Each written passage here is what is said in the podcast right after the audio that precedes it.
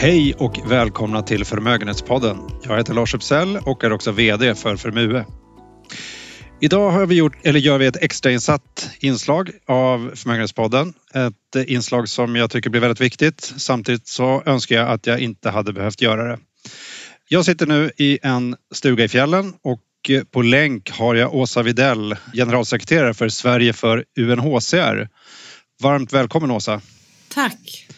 Du Åsa, vi har gjort en podd tidigare om ert arbete och eh, jag kan rekommendera er lyssnare att gå in och eh, lyssna på den om ni inte har gjort det tidigare. Men vi kommer där idag fokusera mer på situationen runt Ukraina och eh, men innan vi gör, gör det Åsa, du kan väl dra en kort beskrivning av ert arbete, både UNHCR och Sverige för UNHCR? Precis. UNHCR är ju FNs flyktingorgan och UNHCR har FNs uppdrag att skydda och hjälpa alla flyktingar så länge som de befinner sig på flykt. Arbetet baseras framförallt på flyktingkonventionen men det finns också en del tilläggsparagrafer och avtal kring flyktingar. Eh, vi är Sverige för UNHCR och vi är svensk partner till FNs flyktingorgan. Vi ansvarar för att samla in pengar från privat sektor i Sverige och för att sprida kunskap och engagemang i Sverige för situationen för människor på flykt i världen. Att vi behövs beror på att UNHCR faktiskt bara finansieras till någon procent av FN. Resten måste samlas in varje år i form av frivilliga bidrag från stater och från privat sektor. Och det är staterna som står för huvuddelen än så länge, men det är ändå så att när året är slut brukar UNHCR bara ha fått in ungefär hälften av de resurser som man behöver.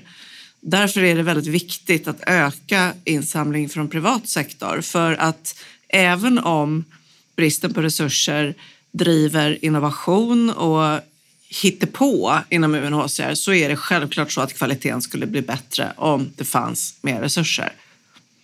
Vi ska se om vi kan få några av lyssnarna att bidra med mer resurser eh, efter podden. Men eh, kan inte du börja med att beskriva lite grann om situationen nu i och runt Ukraina? Ja, det är, en, det är ju en väldigt svår situation just nu eh, och den ändras otroligt fort. Eh, jag kan säga siffror idag. Idag när det är eh, onsdag den 2 mars, då befinner sig nästan en miljon människor på flykt utanför Ukraina. De har lämnat landet. Igår var den siffran lite drygt en halv miljon, så det går, det går väldigt fort.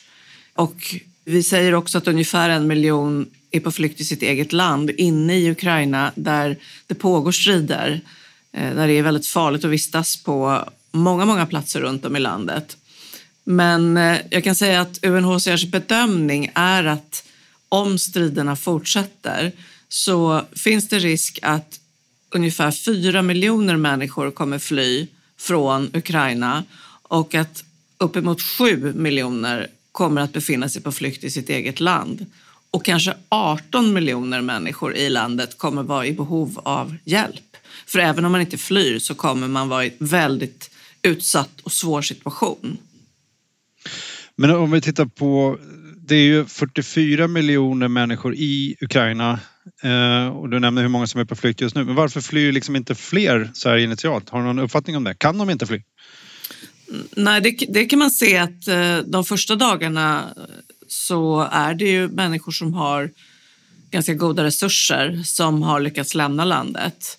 Och allt eftersom dagarna går så blir det, anländer till gränsen också människor som har fått försöka komma med bussar och tåg för att komma fram. Först kommer man med egna bilar och man har egna resurser. Sen får man försöka fly på andra sätt. Och det finns ju också, Ukraina är inget rikt land. Det finns många människor som inte har möjlighet att fly ändå.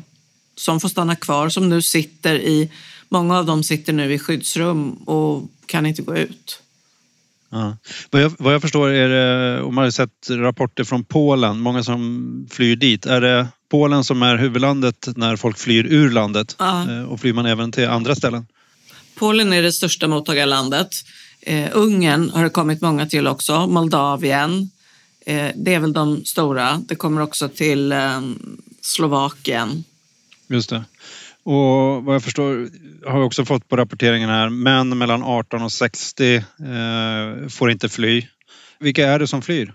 Det är kvinnor och barn. Det är nästan bara kvinnor och barn som flyr. Ja, det är det. Många, många män har ju följt, försökt följa sina familjer till gränsen eller till tåget eller så och så lämnar de barn och kvinnor som får åka medan de själv stannar och förbereder sig för att strida. Det finns också, jag fick, hörde igår också från UNHCR att vid gränsen, det är inte ovanligt att föräldrar faktiskt lämnar sina barn till andra människor som, som de ber ska ta hand om barnen. Eh, så att det kommer ens, många ensamkommande barn till de andra länderna nu och sen så vänder både män och kvinnor tillbaka för att strida. Men de ensamkommande barnen, då har de någon som tar emot eller är det ensamkommande barn som inte har någon som tar emot också? Föräldrarna har ju ofta någon som kan ta hand om barnen naturligtvis, men de tas ju också emot av myndigheter. Och UNHCR verkar både i Ukraina och i de här länderna som nu tar emot flyktingar. Just det. Vad gör ni på plats? Är det i, utanför som ni kan göra nytta? Eh, eller kan ni även göra nytta inne i landet? Eh, det är verkligen både och, men jag ska säga i landet, i Ukraina så är det nu eh, helt och hållet fokus på eh, nödhjälp. Alltså det är en akut fas. UNHCR har funnits i Ukraina väldigt länge, sedan 1994 och känner landet väl och särskilt sedan 2014 när det var strider sist så, så har UNHCR eh, haft mycket arbete runt om i landet och, och, även i de regioner som då förklarade sig självständiga i östra Ukraina. UNHCR som FN kan ju gå över gränser och det är viktigt att kunna göra det, att kunna hjälpa behövande på båda sidor i en konflikt. Eh, men nu är det omedelbara fokuset på nödhjälp. Människor behöver skydd, de behöver tak över huvudet, de behöver någonstans att kunna sova ett par nätter, de behöver hjälp och råd om hur de ska kunna ta sig vidare eh, till säkrare platser. De behöver eh, varma kläder, mat, vatten. Eh, en del, är, en del är skadade, kan behöva hälsovård också. I de länderna runt omkring så så eh, verkar UNHCR främst genom att bistå myndigheter. I, eh, men det är mottagande ländernas myndigheter som ansvarar för flyktingmottagandet och UNHCR bistår och eh, assisterar i, i den grad som, som de länderna ber om det. I Polen är, är, det, är myndigheterna inte lika benägna eller så att, att, att ta hjälp kanske inte behöver heller på samma sätt. I Moldavien eh, är efterfrågan väldigt stor. Mm. Så i Moldavien gör ni mest insats nu då, eller? Nej, det är även, även mycket Rumänien och Ungern. Ja, Rumänien tror jag inte nämnde förut. Det är också ett land som har tagit emot många. Men, men UNHCR finns på plats också eh, i Polen vid gränsen. Hur, hur, den här nödhjälpen som behövs i landet, har ni möjlighet att få in den nu? UNHCR har lager runt om i Ukraina och också i intilliggande länder. Eh, så det finns. Eh, de kommer naturligtvis eh, så småningom sina och det, det är en utmaning att nå ut eftersom personalen arbetar ju med risk för sitt eget liv.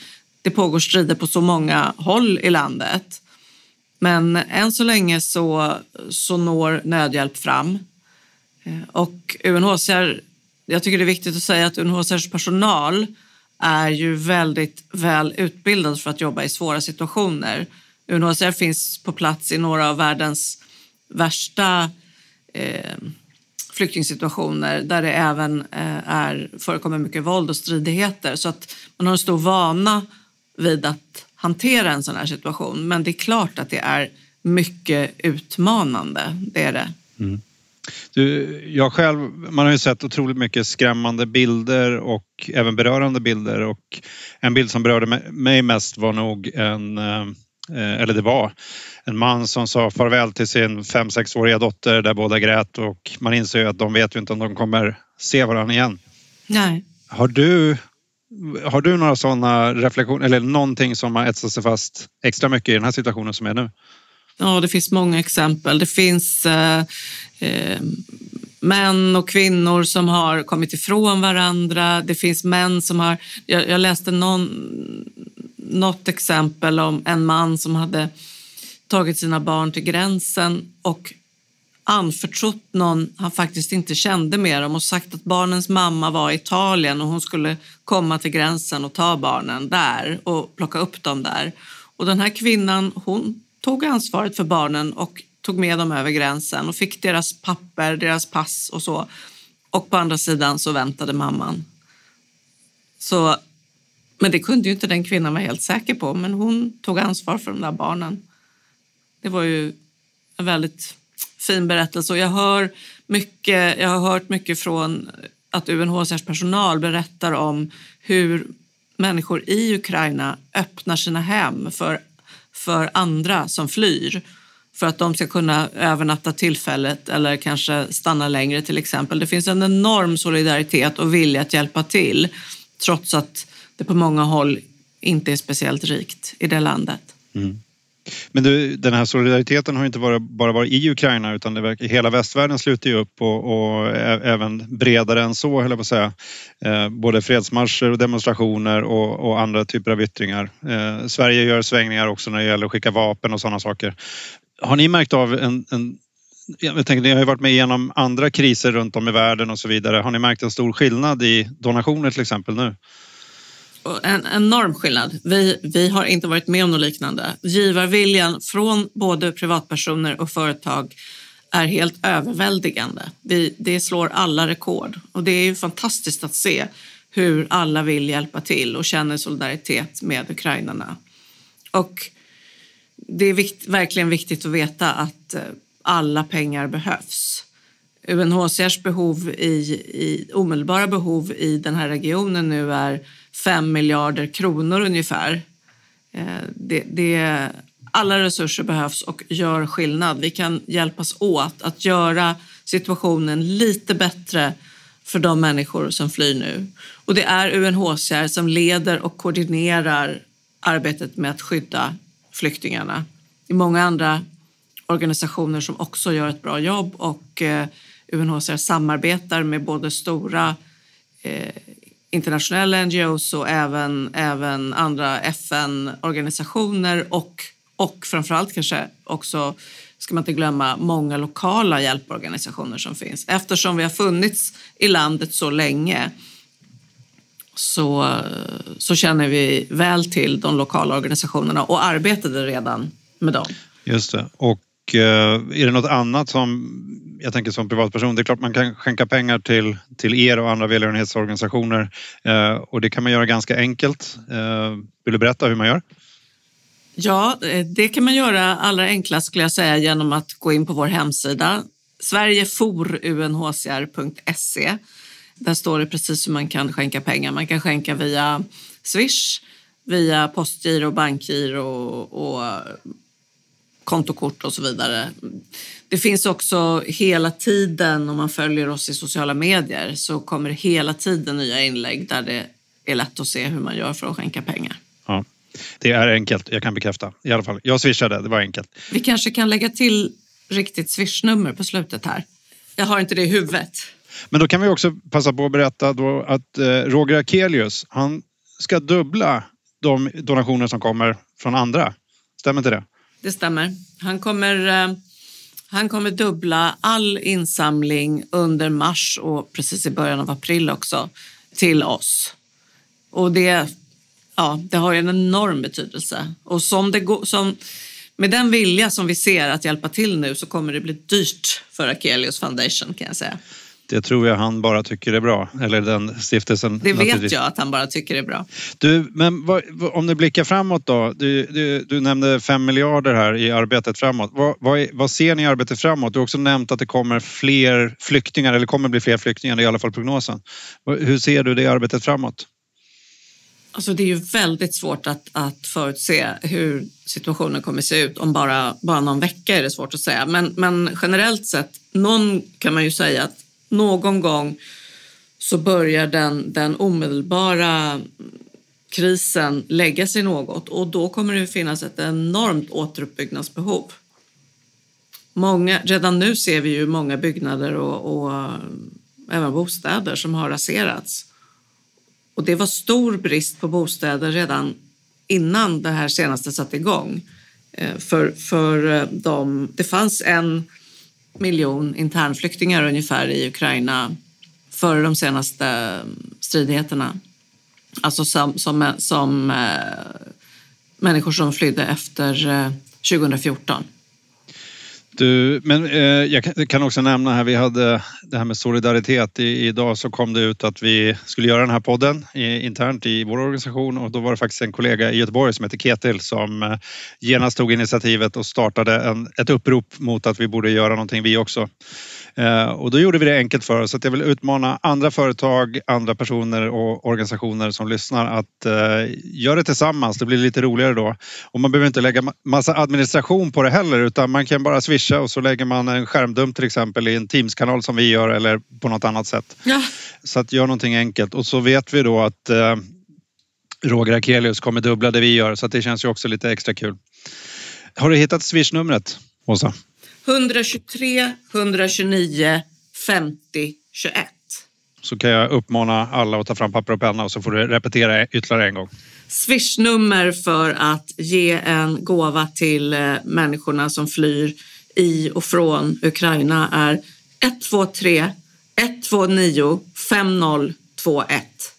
Om det var någon som inte hade fått fram papper och penna, ska du repetera en gång till Åsa? 123 129 5021. Ja, jättebra. Ingen kan göra allt, men eh, alla kan göra något. Det är väl eh, ett bra uttryck i de här tiderna. Men stort tack Åsa för att du var med på kort varsel. Jag vet att det är eh, upptagna dagar. Stort tack. Och stort tack till er lyssnare för att ni var med. Tack ska ni ha.